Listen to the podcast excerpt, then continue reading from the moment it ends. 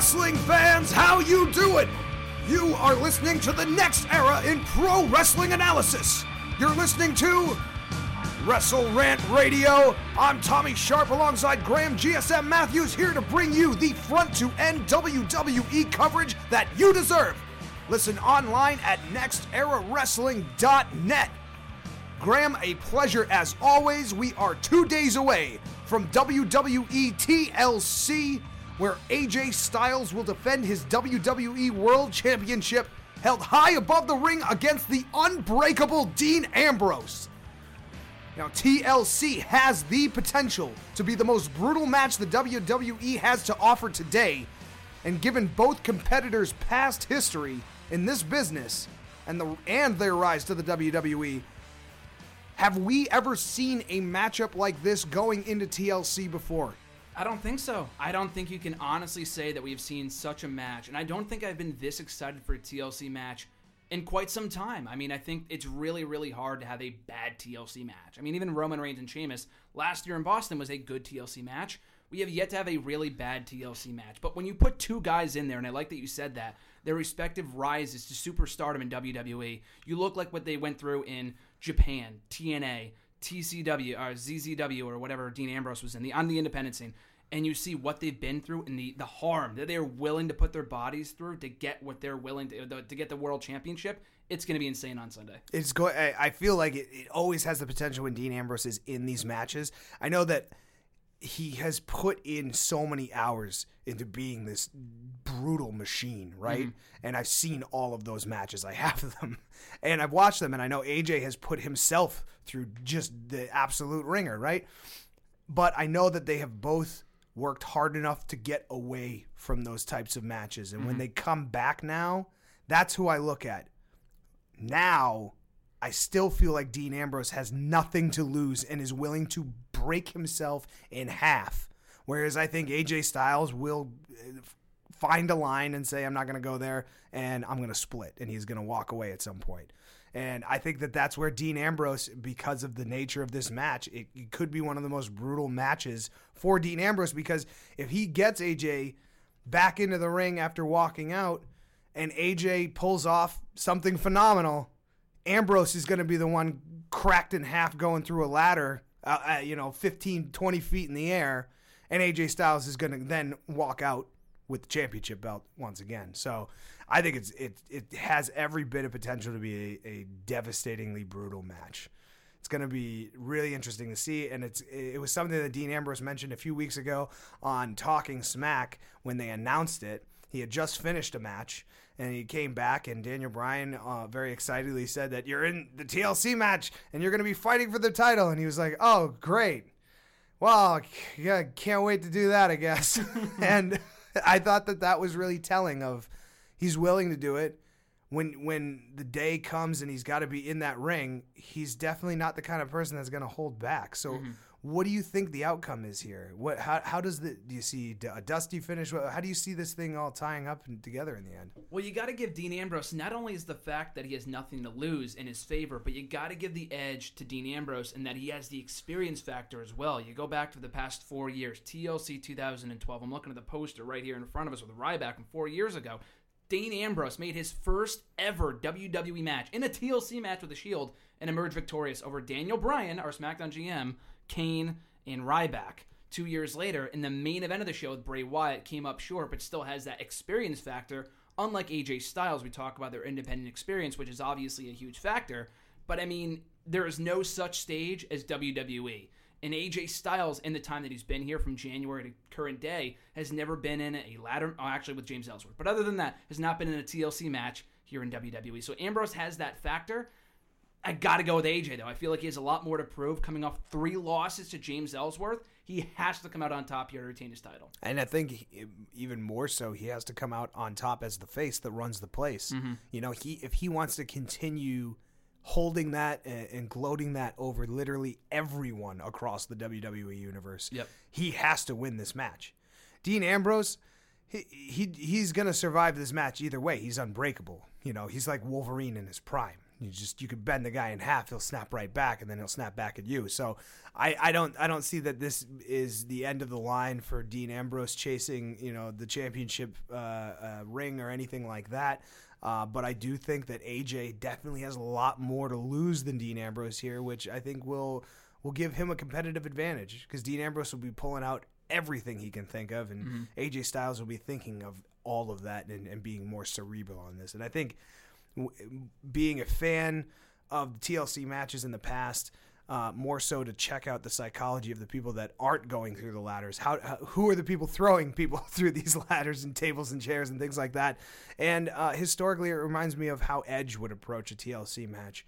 You know, they they were very carefully plotted and thoughtful of how they would do go after certain people, and while the Hardys would like literally, you know, break themselves into sawdust over certain things, this gave other competitors an advantage to win the match, not just incapacitate their opponent. So there's a lot of strategies going into TLC that on the surface just don't appear to be true. It appears to just be a smash 'em up demolition derby, you know. That's what they've called in recent years, the demolition derby of WWE. I don't think I know we have extreme rules, money in the bank, but we have not seen a more extreme night of the year than TLC in the past few installments. And this one, this one actually pulls at me. This one uh, does feel as dangerous as matches uh, that I grew up watching between Rob Van Dam and Sabu, or Sabu and Taz, or Sabu and anyone. Essentially, yeah. Just Sabu, Sabu. Sabu versus a cup of tea. I'm sure some somehow he would be blading. Yep. Um, but yeah, this uh, this will be interesting to see what the future of the TLC match is because I think these two competitors have the potential to set a standard for what TLC is going forward. Not only from a uh, a, a, spot kind of perspective, but also from a psychology perspective. The, these two have real history going into this match. There's a real divide between AJ Styles' approach to being a WWE superstar and what that means to Dean Ambrose, a hard-working kind of down man of you know uh, down to earth kind of approach to everything, versus AJ Styles, who is very much an arrogant, um, uh, completely head in the clouds kind of approach to everything. So, uh, huge matches coming up. But w- before we dive into the rest of the card for TLC, which is it looking quite stacked as far as the stipulations and the brutality level goes. Uh, a lot of things coming out of SmackDown this week. Um, uh, a lot of things involving Becky Lynch and Alexa Bliss. What, what are your What are your thoughts about where these two stand right now, especially going into TLC, where they will be seeing a we were we will be seeing a tables match between Becky Lynch and Alexa Bliss. I'm I'm I, these two competitors I really feel were made for a match just like this. I think they'll thrive in the tables match environment. I think we've only seen, to my knowledge, in recent years anyway, only one other women's tables match, and that came six years ago at the same TLC pay per view. LayCool versus Natalya and Beth Phoenix. Becky Lynch and uh, Alexa Bliss obviously have yet to compete in anything in WWE quite like a tables match, but I think it's perfectly fitting for this feud. These two women have been going back and forth for months. Becky Lynch has been this underdog fighting champion, Alexa Bliss. And I gotta say this too, Alexa Bliss has been by far, in my opinion, the most improved women's wrestler, the most improved women's wrestler throughout all of 2016. From her presentation to her mic skills to her in-ring ability, I think has really come a long way from when we were praising her even eight months ago in NXT. Correct. So I think Sunday, and this is her opportunity to take the title without even pinning Becky Lynch. She could put her through a table. She already did it on Tuesday, but I think this match itself is something special. It's really cool to see the women getting a stipulation match as we saw on Monday's Raw with Sasha Banks and Charlotte and Falls Count Anywhere. I think they'll make the most of it. Yeah, I really think that Alexa Bliss has shown that improvement more so than anyone in the women's division. Uh, she has challenged herself in that like very self-aggressive way where she went from kind of pawning off her losses as reasonable excuses to then quickly eroding away at anything that could possibly a detractor against her and has continued to show that level of personal growth that mm-hmm. is going to beat out someone like Becky Lynch, who has worked very hard to be at the top of the division right now. And as far as a competitor between the Raw brand, Becky Lynch certainly uh, is is as strong of a champion as Sasha Banks or Charlotte was. But now Alexa Bliss if she is able to enter this conversation, the four of them between Alexa Bliss, Becky Lynch, Sasha Banks, and Charlotte now represent the top tier of competition in, in women's wrestling. I can look at that full spectrum and and truly say that I think that that is is might be the strongest wrestlers in WWE as as far as a cohesive feud goes. You know, there's there's so many wrestlers to appreciate in the WWE when you're looking specifically at the women and you're looking at all four of them, knowing that there are even more women competing to get to those positions. To, to constantly have the back and forth between Alexa and Becky and between Charlotte and, Sa- and Sasha is just something we haven't seen in the WWE in a long time. It is it is a new level of competition and they are digging down deeper than, you know, ever before. So to have these stipulation matches, it really feels not only like not that they've earned it, not that they, whatever, they deserve it. They, because their matches deserve it. There's no other way to conclude some of these feuds until you're slamming someone through a table with no DQs and Alexa Bliss is holding a title above her head saying, "Yeah, this is how we had this is where it had to go. We had to go to a tables match at TLC for me to show you that all the times that I was complaining, that I was saying that uh, I was getting a, uh, put out of advantage here, that it really was the truth, and I am now the champion, and I deserve to be at the top, and I deserve that level of respect. And I and, and Becky Lynch has has clearly wielded it walking around literally saying anything she wants to anybody under the guise of respect, under the guise of just walking out and saying anything she wants. So, given both of their attitudes, given the stipulation in this match, given what we've seen uh, uh, the Raw side of the women's division do and maybe set a little bit of that bar of competition, what do you expect that we're going to see in this match as far as the fact that it, tables are involved? I think the first go around about a month ago on SmackDown Live when they had their first initial one on one encounter for the Women's Championship, a straightforward singles match, a lot more about competition, kind of very wrestling based. This is going to be the exact opposite of that. A lot similar to what we saw on Monday, like I said, with Sasha and Charlotte, just very extreme.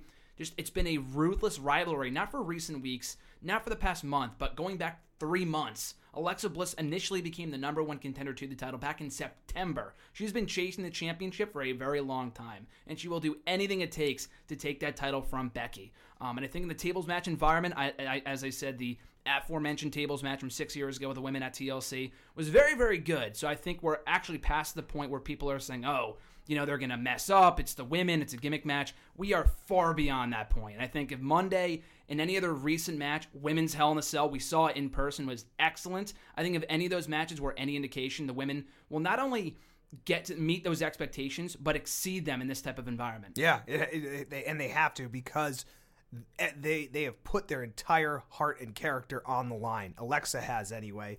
You know, think think of the uh, the other superstars: Nikki Bella, Carmella, Naomi, anybody that else is rounding out this picture, right? Alexa's really been the only vocal person going up to Daniel Bryan week after week saying, "Where's I'm my smack. Where's my title match? Yep. Behind the scenes, where's my title match? This person did me wrong. Where's my title match? Where's my, I deserve this? I've earned this." She's not wrong. is it is it a thing in the WWE where pestering management actually gets you the thing that you want? At least on SmackDown, I mean, you look at Baron Corbin, you look at AJ Styles, you look at Alexa Bliss. All three of them have gotten what they wanted in recent months, and going up to Daniel Bryan. So I think it's almost like it's almost sending a message. Like if you want something in life, go grab it and you know approach management about it and attempt. I mean, and, and, and you know at least not getting fired. I mean, this is wrestling after all. you know I, what I I mean? they, uh, I, I'm, there have been moments where Alexa has gotten just up to that line of being completely insubordinate and disrespectful. Yeah. Same goes with Baron Corbin. Same goes with AJ Styles. Same goes with Dean Ambrose. Yeah. There are a lot of habitual line steppers here in SmackDown, and that's why I think the anything can happen mentality lives and thrives today on SmackDown Live. And I think that that is the anything goes mentality that is going to make a matchup between SmackDown Women's Champion Becky Lynch versus Alexa Bliss, one of the biggest women's matches next to what Sasha and Charlotte did in Hell in a Cell. And now with Sasha and Charlotte having a, a colossal showdown on Monday this week with a no disqualification match, SmackDown has their own no disqualification match between a very heated Nikki Bella and Carmella. Uh, Carmella tweeted out a picture this week on Twitter um, looking way uh, uh, uh, worse for the wear. A couple of shiners and uh, uh, not uh, her normal um, Staten Island smile. So, given the history between Nikki and Carmella, what do you think we're going to see more out of a no DQ match? And are we going to see everything from tables, ladders, and chairs? I think with Becky and Alexa, I mean, it's more about the championship. I mean, like I said, there's a lot of bad blood between Becky and Bliss, but with Carmella and Nikki, even more so. I mean, look at Tuesday. Carmella targeted Nikki Bella's boyfriend. Just everything about Nikki Bella, every fiber of her being, she just despises. She loathes Nikki Bella. And I think it's going to make this match all the more meaningful. I mean, people were saying two, three months ago, put these women in a no disqualification match. And that was two months ago. How much has happened since that time with the interactions they've had on SmackDown, No Mercy, Survivor Series? Survivor Series, especially too, where they they allegedly had to try and, and work together, and it just they couldn't. It fell apart. You know. And we still have no idea whether Carmella was the one who attacked Nikki Bella backstage prior to that bout, rendering Nikki Bella inactive for that matchup in Raw versus SmackDown. So there's a lot of bad blood there. I love the fact they're going at it in a no DQ match against something that we do not often see from the women. And I think just overall, it's been a banner. I think this is really not saying much because it's kind of obvious, but it's been a banner year for the women in 2016. Well, and we, this is a match we haven't necessarily seen from Nikki Bella in the past. I don't think we. I've never ever seen, her- someone bait her and and get under her skin quite like someone like Carmella has before. Yeah. and I haven't seen uh, Nikki Bella ever have to compromise kind of her own, you know, safety going forward to prove this point. You know, she she's in this with as much spit and venom as Carmella is coming into this with. And Nikki Bella is coming off of still, you know, recovering from a very invasive procedure. So the fact that she's willing to put herself through a no disqualification match basically for pride. There's nothing else on the line here. Basically just for her pride alone, just to prove Carmella wrong. I have a, a, a, nagging feeling that Carmella is going to end up the victor here because Nikki just wants to prove this more than Carmella needs to. I feel it's similar to AJ Styles and Dean Ambrose, where I think Nikki Bella certainly has a lot more that she needs to hang on to in this match to to save face and to continue being at the top of uh, uh, of her status than Carmella does. Carmella can completely undermine her or still lose and potentially injure Nikki Bella still and win. So, exactly. Yeah, so th- this is going to be a really interesting no DQ match. Um, I would expect to see everything from tables, ladders, and chairs all in that one match because we that would be above and beyond what anything else has been doing. And if any, and if all of the the superstars are all about uh, one upping each other, then that's certainly a standout spot between a very heated feud. So it'll be really interesting to see how that all develops. A lot of interesting developing feuds coming out of SmackDown this week as well that are going to be on full display at TLC. Uh, Lou, uh, not Luke Harper, uh, Baron Corbin seems to be at the middle of a lot of it. And The Miz is always a, a, a nag himself. Um, but when you involve people like Kalisto and Dolph Ziggler, um, clearly you have competition. So this Sunday at TLC, the Intercontinental Champion, The Miz, is going to once again be taking on Dolph Ziggler, and this time in a ladder match, ladders only match. Um, uh, and uh, Kalisto is going to be taking on Baron Corbin in a chairs match. So we are really almost every single match on this card now has is a pretty clear stipulation. Um, what do you think about the fact that while they are genre matches and they're limited to this, you know, one stipulation, it's no DQ, so literally anything goes, and it doesn't prevent anyone from grabbing a ladder, doesn't prevent anyone from grabbing a chair or so on. Um, do you think that this gives any of these competitors an, a- an advantage? Certainly, in uh, let's start with Kalisto and Baron Corbin in their chair match. Baron Corbin, absolutely. I mean, if you go back to Talking Smack, I think two weeks ago, um, Kalisto was like, I can't wait to fight Baron Corbin. I need to get my hands on him. I need to get my vengeance. And then, or I think Baron Corbin walked off the set, or Kalisto, it was the other way around. And I think Baron Corbin said, This is your fault, Daniel Bryan. You made this match, and you're going to be responsible for the beating that I give Kalisto when you put a steel chair in my hands, Baron Corbin is already dangerous as it is. But when you put a steel chair in his hands, how much more dangerous can he become? Especially with someone as small as Kalisto, who has that small stature that Baron Corbin can just manhandle without chairs. You can only imagine how long Kalisto could be on the shelf for again if Baron Corbin has his way with him on Sunday. So I think Baron Corbin has the advantage in this match, which is why I'm going with him. And I think that the only equalizer in this match is the chairs because Kalisto then has an opportunity to really focus on a specific part of You Baron chop down the Corbin, legs, chop yeah. down the legs, really work on his arms, even even just keep hitting him across the back will prevent him from having the speed and quickness to keep up with Kalisto. Any anything to slow down Baron Corbin and injure him so that his upper body strength is taken out of play because he's got those chicken legs that he runs around on. Mm. and in and once you take away his upper body strength, you can quickly take him off his feet. You take out his legs and his upper body strength really doesn't play a huge factor anyway. So that would pretty much be Kalisto's only shot here, considering that you know the entirety of the cruiserweight division or anything isn't on the line here. This is definitely another one of those pride matchups. So in that kind of balance, I still think that Baron Corbin has everything to want to win this match and, and more to lose than Kalisto. Kalisto will go out there and, and put his heart on his sleeve and try and try and try and try as many times as he, he wants. And he's actually much more successful at that than, you know, most people, his size especially.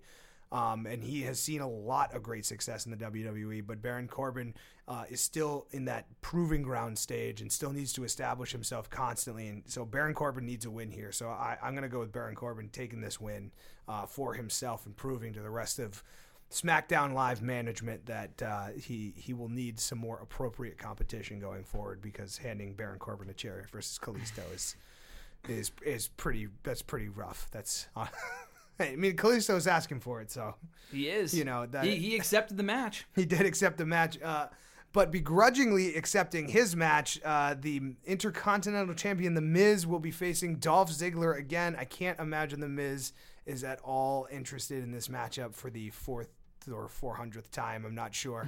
uh, but Dolph Ziggler in a ladder match, uh, that always spells real interesting. So, what do you think about Dolph Ziggler in a ladder match specifically?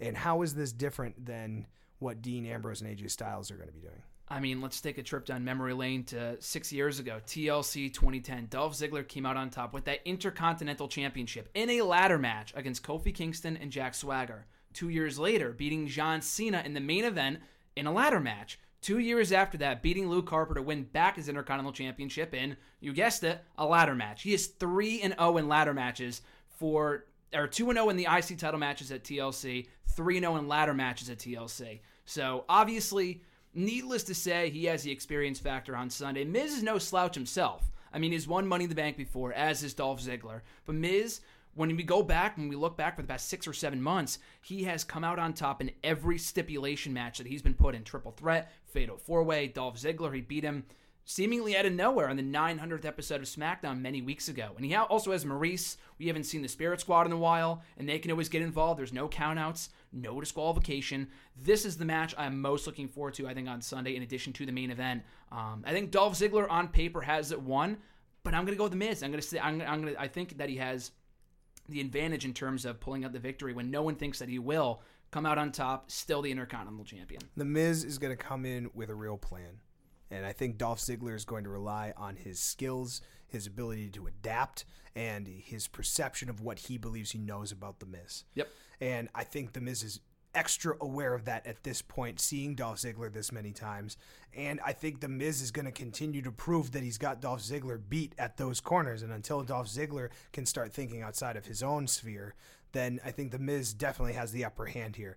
I think Dolph Ziggler, as a competitor in this matchup, has the advantage all day long. But The Miz has a lot of tactical experience and uh, is underhandedness uh, in a match like this, where simply getting to the top and getting that belt gets you the win. I he doesn't necessarily even have to to to pin Dolph Ziggler or beat him in any way. Dolph Ziggler, like I said, is, is definitely is on paper uh, the stronger competitor, uh, so even slightly or a little bit more than slightly.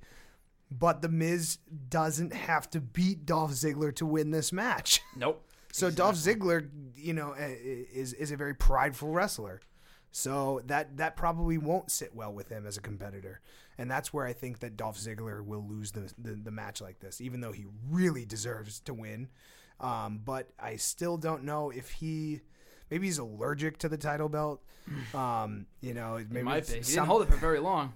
He does not he does not tend to hold on to them for very long. And when he does it tends to drop out of you know the spotlight. And for whatever reason when the miz wins the title he is very much the spotlight. Always. hey, that's the A-lister in him. so so maybe a little bit of that confidence is carrying the Miz right now, and Dolph Ziggler is uh, is is trying to understand why he's he's fighting up against this, and maybe he's really fighting himself at the end of the day, trying to determine whether or not this belt, which he claims that is so important to him. The history of the Intercontinental Championship is important to him, and he wants to quote unquote bring that back to prominence. I would dare say that he already has done that. He's already well accomplished that. In my mind, I think both when you Miz and Dolph Ziggler. Yep. when you think of intercontinental champions and you think of the history of the intercontinental champion, I think of Dolph Ziggler. Who else have I seen in the last 10 years win that belt so many times and carry it with such prestige and carry it like it was the world championship like it should be? hey, The Miz. It- He's the- another one that yes. comes up to mind. No, no, the Miz absolutely. It is very much a belt that is prestigious and is awarded to some of the greatest athletes the sport has ever seen.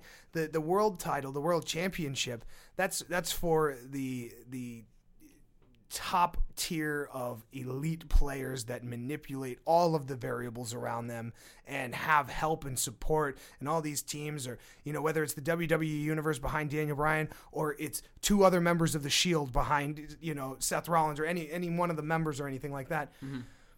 there's always support getting you to the top of the WWE. You don't just walk in as a solo competitor and walk out as the WWE champion. It usually doesn't happen that way. There's always a club, there's always a DX, there's always something. But when it comes to the Intercontinental Championship, there is 1v1 and the winner takes the prestige. And I think once again, that is what we will see in this ladder match. And that's what I think makes it a little bit different than AJ Styles and Dean Ambrose. They do have that prestige. They do have a, a lot more people interested and right on their heels. These two people are are Dolph Ziggler and The Miz are in a proving ground stage, and they're constantly doing it every single week. And The Miz is constantly putting that in everybody's face that he is already the A-lister. He has already won the world championship this is where he finds his his his glory, and that that that I think is is the tell of uh, an actor, an entertainer, a professional wrestler that truly knows what they want in life, and that is the Miz. So, uh, will we see the Miz win on Sunday? I'm I'm thinking yes. I'm I think so as well. Yeah. I'm, I'm going to stick with you on that. Uh, and and that is not the only championship match on the line. Uh, the the third and final championship uh, is on the line. Uh, Or on fourth. fourth, Fourth. fourth. Jeez, four A lot of championship titles, It, it almost seems like on every uh, every network special now, almost every belt is on the line every every show. So what's the purpose of Night of Champions? Is my question. you know what I mean? Like Hell in the Cell is Night of Champions with Hell in the Cell, Well, I wonder I wonder what we'll see with Night of Champions. To be honest, when we get there, I or wonder Clash, whatever. Clash of Champions. Oh, it's true. They It's changed it. now now it can mean anything. It's not just a Night of Champions. It's true. If, even if they have just you know their tag team belts, there's technically plural. They're True. They're, technically champions. You get away Yeah, true. Clash. Yeah, they're clashing. But speaking of a tag team uh, action, we're gonna see uh, tag te- SmackDown Live tag team champions Heath Slater and Rhino take on the odd couple of Bray Wyatt and Randy Orton. Um, now, do you think that that that the Viper in, inside Randy Orton is, is is playing a very long con here against Bray Wyatt? Or do you think that these two really have a chance at being a, a cohesive unit like they have shown in the past couple of weeks to take the belts away from Slater and Rhino? I mean, they convinced me they are a cohesive unit. You go back to Survivor Series, Randy Orton took a bullet for Bray Wyatt, and for what reason? No reason at all. There was nothing on the line in that match between Raw and SmackDown. He did not have to do that. It led to them scoring the victory. So, to me, I am now fully convinced that they are a cohesive unit, and they're becoming tag team champions on Sunday. I think for Bray Wyatt more than anyone else. I'm excited for this alliance, not only because when they were going one on one and playing the hocus pocus and that all kind of thing, wasn't really my cup of tea, but I think as a tag team, and you have the the X factor and Luke Harper there as well, and what's his mindset? Can I trust Randy? Do I trust Bray at this point? Like, how does Luke factor in all this? And then later, Eric Rowan when he comes back. There's a lot of questions here that intrigue me as a viewer. So yeah, I like this tag team a lot. Yeah, I. It's interesting. Everything Randy does to help Bray, I feel like it's always something really big and meaningful, right? And that's what leads, leads me to believe that the, the the voices in his head are guiding him to continue to show Bray that he's blindly allegiant. Because that in, in, in Bray's past has, has allowed him to drop his guard and become vulnerable to the people on his own team. You know, we saw this semi recently in, in, in some ways with Braun Strowman over at Survivor Series. Yep. And Bray just doesn't really have the control that he believes he has over some of his followers. So, in a way, I feel like Randy Orton is earning his stripes in Bray's mind to get any of that questioning to go away, and we're starting to see Luke Harper question uh, Randy Orton less. Um, do you think Luke Harper, who has continued to become a third ghostly apparition in all of these matches, do you think Luke Harper is going to find his way into this match and ensure a win for the Wyatt family here? I think so. I mean, we kind of saw it on Tuesday when Wyatt and Orton took on American Alpha, helping them score the victory and become the new number one contenders to the titles. I think he will. I think we will see Luke Harper appear in some form or fashion. I know he was beaten by Kane on Tuesday. That didn't stop him from interfering in the main event. He currently has no match on the card on Sunday. So I think he will. I think we will have a new pair of tag team champions. For the first time ever, we will see gold around Bray Wyatt's waist in WWE. Wow, you're not wrong.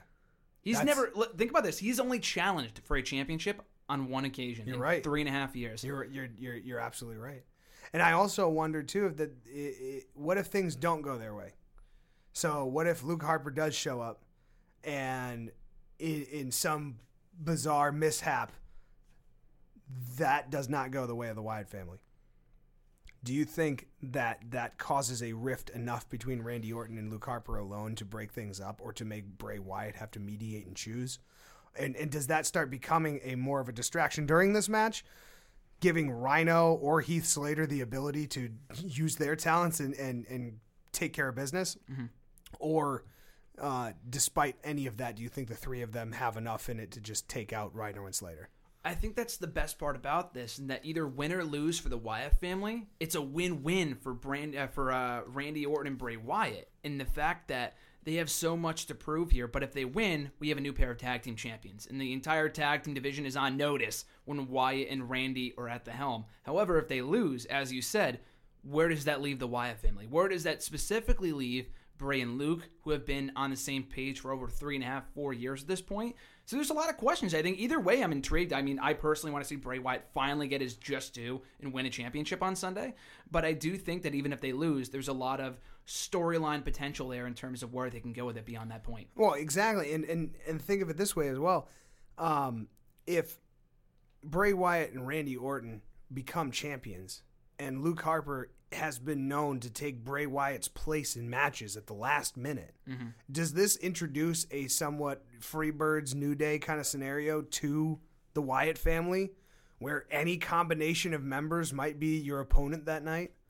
I mean, are we seeing more of. A la the New Day, yeah. Yeah, you know, right? The New Day have already pioneered that on the Raw side you know, are we going to see more shared tag team experiences in the WWE going forward with these types of uh, collaborations and groups? We could, and I think it'd be cool if we did. I think I mean, Luke Harper is a former NXT Tag Team Champion, but how many times have we seen him and Eric Rowan go after the gold, yet came up short? How jealous do you think he would be if Wyatt and Orton, in their first time teaming for the tag team titles, win the belts after he and Eric, representing the Wyatt family for so many years, came up short of winning those WWE were uh, Raw tag team titles. That to me would be the most intriguing aspect, and we can finally see Luke Harper. We've seen him break out on his own before, but never tease tension with Bryce. So that to me is yeah, did, very very. Intriguing. Do you think that there is the potential for tension inside of Luke Harper? He seems pretty dead behind the eyes. So Definitely. I'm not I'm not sure if je- did you think jealousy like registers on his range of emotion or? I mean I think the losses are starting to get to him to Kane. He's come up short at Survivor Series on SmackDown. So in addition to the tension Randy Orton becoming new Bray Wyatt's new favorite son so to speak.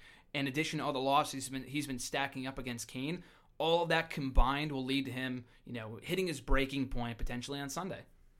Well, truth truth will be setting Bray and Randy free, uh, and and potentially becoming the new SmackDown Tag Team Champions. TLC certainly feels stacked. AJ Styles versus Dean Ambrose, Becky Lynch versus Alexa Bliss, Nikki Bella versus Carmella, The Miz and Dolph Ziggler.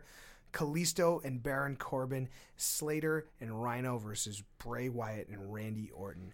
That sounds as full as it gets. And to be honest, I would have thought that the schedule between having just watched you know, Hell in a Cell, having just watched uh, you know, uh, Survivor Survivor series. series, having just watched, you know, everything debuting with 205 Live, which we will be getting to in just a short bit, you would feel like there is no possible way that they could pull out so many interesting elements of what has been going on and yet here we are a full card and potentially smackdown smackdown live's first fully thought through and built up card that they've had since they launched. Obviously raw gets the advantage because little changed for them.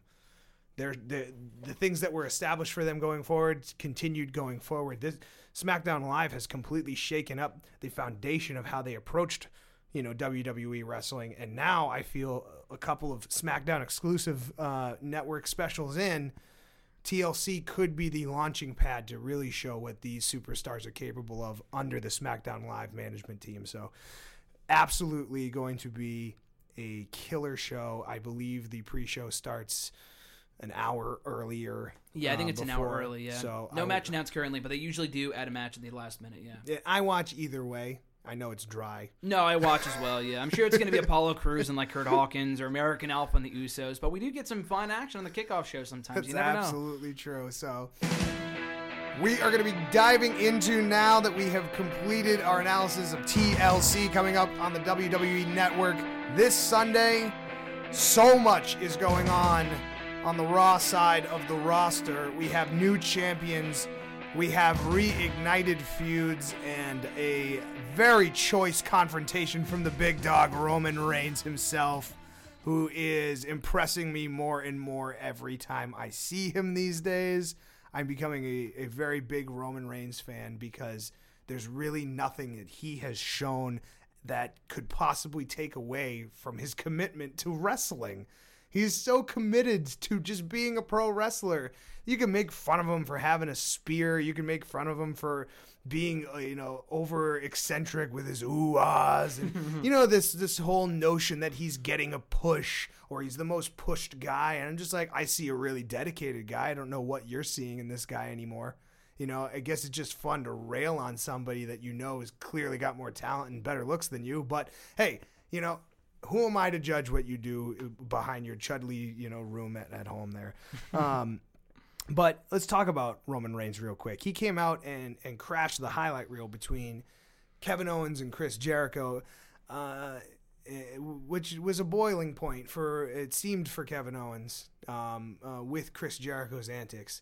Kevin Owens seems to be the only person in the room, the only person in the world potentially that does not appreciate the list of Jericho what do you what do you think about the fact that Roman Reigns is going to be facing Kevin Owens, you know, definitely coming up. It was just announced that the US champion Roman Reigns is going to be facing Kevin Owens for the Universal title. And Chris Jericho has walked away. I feel bad for Seth Rollins. I mean, now that that, Jericho or the, the, the cracks are starting to show between Kevin Owens and Chris Jericho, only now is Roman Reigns entering the title picture in each of Kevin Owens' defenses against Seth Rollins, whether it be a Clash of Champions in the main event of Raw, Hell in a Cell. Chris Jericho got involved every single time. And only now that Rollins is out of the picture, it becomes Roman Reigns and Kevin Owens. I think Roman Reigns has a better chance of anybody right now of beating KO not once, but twice. He beat him on Monday's Raw Fair and Square. If he could do it again at uh, at Roadblock in a few more weeks, he becomes the first champion since Seth Rollins last summer to hold two titles simultaneously in the U.S. and Universal Championships. Uh, but I think it's I mean, with, Jericho anyway. I don't think you could have summed it up any better when you called Jericho the Orson Welles of the WWE, and I think we really saw that on Monday night. Yes, uh, Chris Jericho is far and away the Orson Welles, both in performance and in thoughtfulness uh, of the WWE. He he will go down as the most romanticized wrestler in all of wrestling history, up there with Gorgeous George and and the the creme de la creme wrestling elite. Chris Jericho has, in my mind, cemented himself on that Mount Rushmore of wrestling. It's hard to argue. It it is it is quite incredible to see him weave the type of insanity that he brings into everything that he's part of, walks out into, and makes himself part of. He is just the most flawless puzzle piece, the the Howard Hughes of, of professional wrestling, uh, and and as neurotic too. Um, but this this brings up a, a, thought I had about Kevin Owens and Chris Jericho. Now, now uh, Chris Jericho was later attacked in the parking lot by Seth Rollins. Um, we've seen a little bit more cross uh, support from Rollins and Roman Reigns of recent, uh, with a brief Shield esque reunion happening at Survivor Series. So, um, while they haven't exchanged any unpleasantries, they haven't exactly uh, you know come out uh, saying that they are rekindling any kind of relationship or friendship there. But with Kevin Owens, he made a comment later on uh, during an interview after Chris Jericho had left, um, claiming that Chris Jericho was still his best friend. Do you think that that is a clue, a hint at all, that Kevin Owens and Chris Jericho, who have been very outspoken against one Roman Reigns, would go as so far as to stage bait a highlight reel, knowing that Roman Reigns would likely come down uh, over the most simplistic kind of provocation. They could stage their own breakup, have Chris Jericho exit the picture, leaving Roman Reigns to believe that he's got Ke- Kevin Owens' number and can simply, you know, use his words and tell Kevin Owens that he's he's not a man and he's not doing it the honest way and he always needs help and he needs help from everything. And then Chris Jericho will come back at their next encounter and completely even the score and take that opportunity away from Reigns once again. What do you what do you think about the possibilities that that's what they might be up to? I wouldn't put it past them. I mean, you're looking at two of the biggest masterminds, two of the most skilled masterminds in recent WWE history in Kevin Owens and Chris Jericho. I mean, we saw the same thing just a week and a half ago on Monday Night Raw, also on the highlight reel.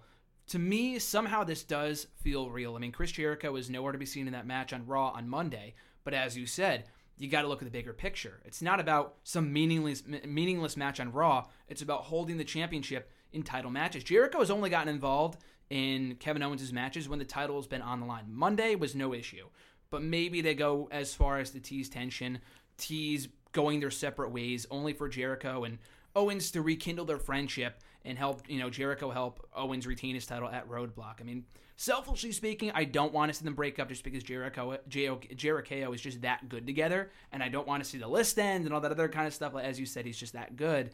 Um, but I would not put it past them to go this far to tease tension and to tease breaking up their friendship in order to keep that belt on Kevin Owens. Yeah, right. I, I, I think that Kevin Owens would pretty much go uh, even more cerebral than Triple H or Seth Rollins would to completely convince an opponent that there was an advantage over him and just to have that completely taken away at the last 2nd mm-hmm. and uh, I, I think that that's what makes Kevin Owens potentially more of an architect than Seth Rollins. Seth Rollins has has lost that a little bit in uh, the last couple of months. You've said that, yeah. You know, not he's he's definitely coming out more as a competitor and less as a plot-minded, you know, uh, tinkerer you know, behind part of the, the evolution scenes. of the Rollins character. Yeah, yeah, you know, and and if that's what he's rebuilding himself towards, he's definitely putting himself on a way more uphill battle, the same type of uphill battle that Roman Reigns has had to face, where he's going to have to fight his way to get those pushes, to get to that next belt opportunity, and he's going to have to win that opportunity and then hold on to it for as long as you possibly can to you know the the maybe the detriment of what the WWE universe wants right then and there. Mm-hmm. So, you know, I know that it, the WWE universe is a fickle thing and they, they they change with the wind as to who they support and who they don't, but I think universally they do not support Roman Reigns right now and Seth Rollins appears to be supporting Roman Reigns a little bit. So, maybe Seth Rollins will also be in the back pocket of Roman Reigns to even the odds should Chris Jericho show up during this match. So a lot to be seen as that plays out. Um, we had also seen on Monday uh, a lot of uh, just over aggression coming out of Braun Strowman in a match versus R-Truth that I felt was pretty um, uh, hard to watch. You know, I respect R-Truth quite a bit, and he comes out and he does what he does at such a high level, especially considering how long he has been with the WWE. He's seen a lot of different competitors. He's he's he's a veteran, you know, true and true. He was handled by Braun Strowman like it was nothing. in his hometown, no less. What do you what do you think about Braun Strowman um, and his his lack of ability to like tone it down ever? I mean, he he has like one mode and it is destroy.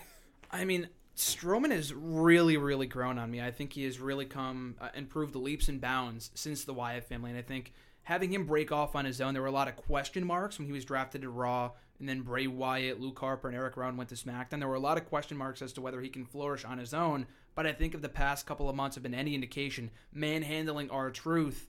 Uh, Sami Zayn after the match as well. He has really proven to be a formidable force on Monday Night Raw, and I think I also got to give credit to WWE as well.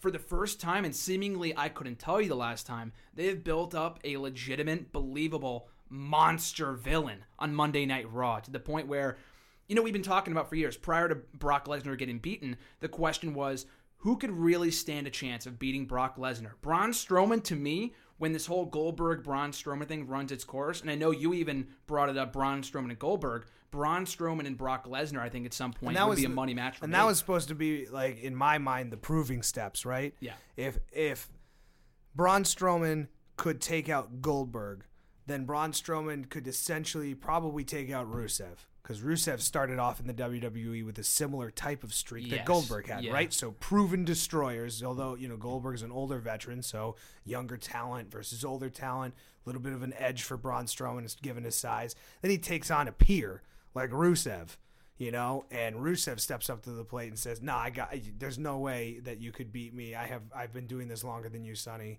And then he gets beat right? And then you have out of nowhere someone like mark henry comes out and says i'm the world's strongest man. I'm sick of watching this from the back.